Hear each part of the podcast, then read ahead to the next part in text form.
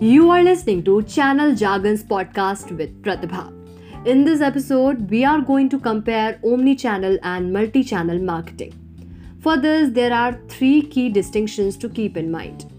These are all focused on the goals and objectives of the various techniques.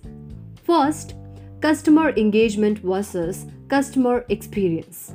One of the most significant distinctions between the two is that multi channel focus on customer engagement, whereas an omni channel focus on customer experience improvement. Multi channel marketing aims to throw as wide a net as possible to make as many people aware of a company as possible. Omni channel marketing aims to provide a consistent customer experience for customers who are already aware of and interested in a company. Second, channel centric versus customer centric. Another significant distinction between omni channel and multi channel is that multi channel is concerned with channels, while omni channel is concerned with customers. Multi channel marketing aims to increase the number of channels via which a brand may be promoted. Customers can pick how they wish to interact with a company with multiple channels. The more channels available, the greater the customer's options.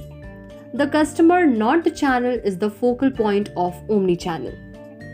The goal is to provide a seamless experience when the client moves from one channel to another, removing friction as they travel between different touchpoints.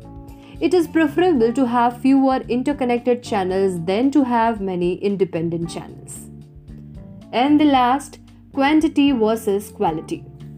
The final distinction between the two is the quantity of contact channels employed versus the quality of support provided through those channels.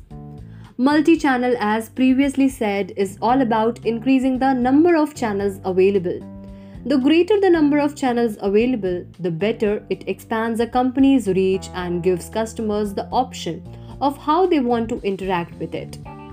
The level of service provided via companies' channels is what omnichannel is all about. Consumer can use any channel accessible to them and be certain that the level of help they receive will be the same. There is a significant distinction here between the quality of assistance and the type of support. I hope you have understood the difference between both. We will meet in the next episode and we'll discuss about push strategy in detail. Till then, stay tuned.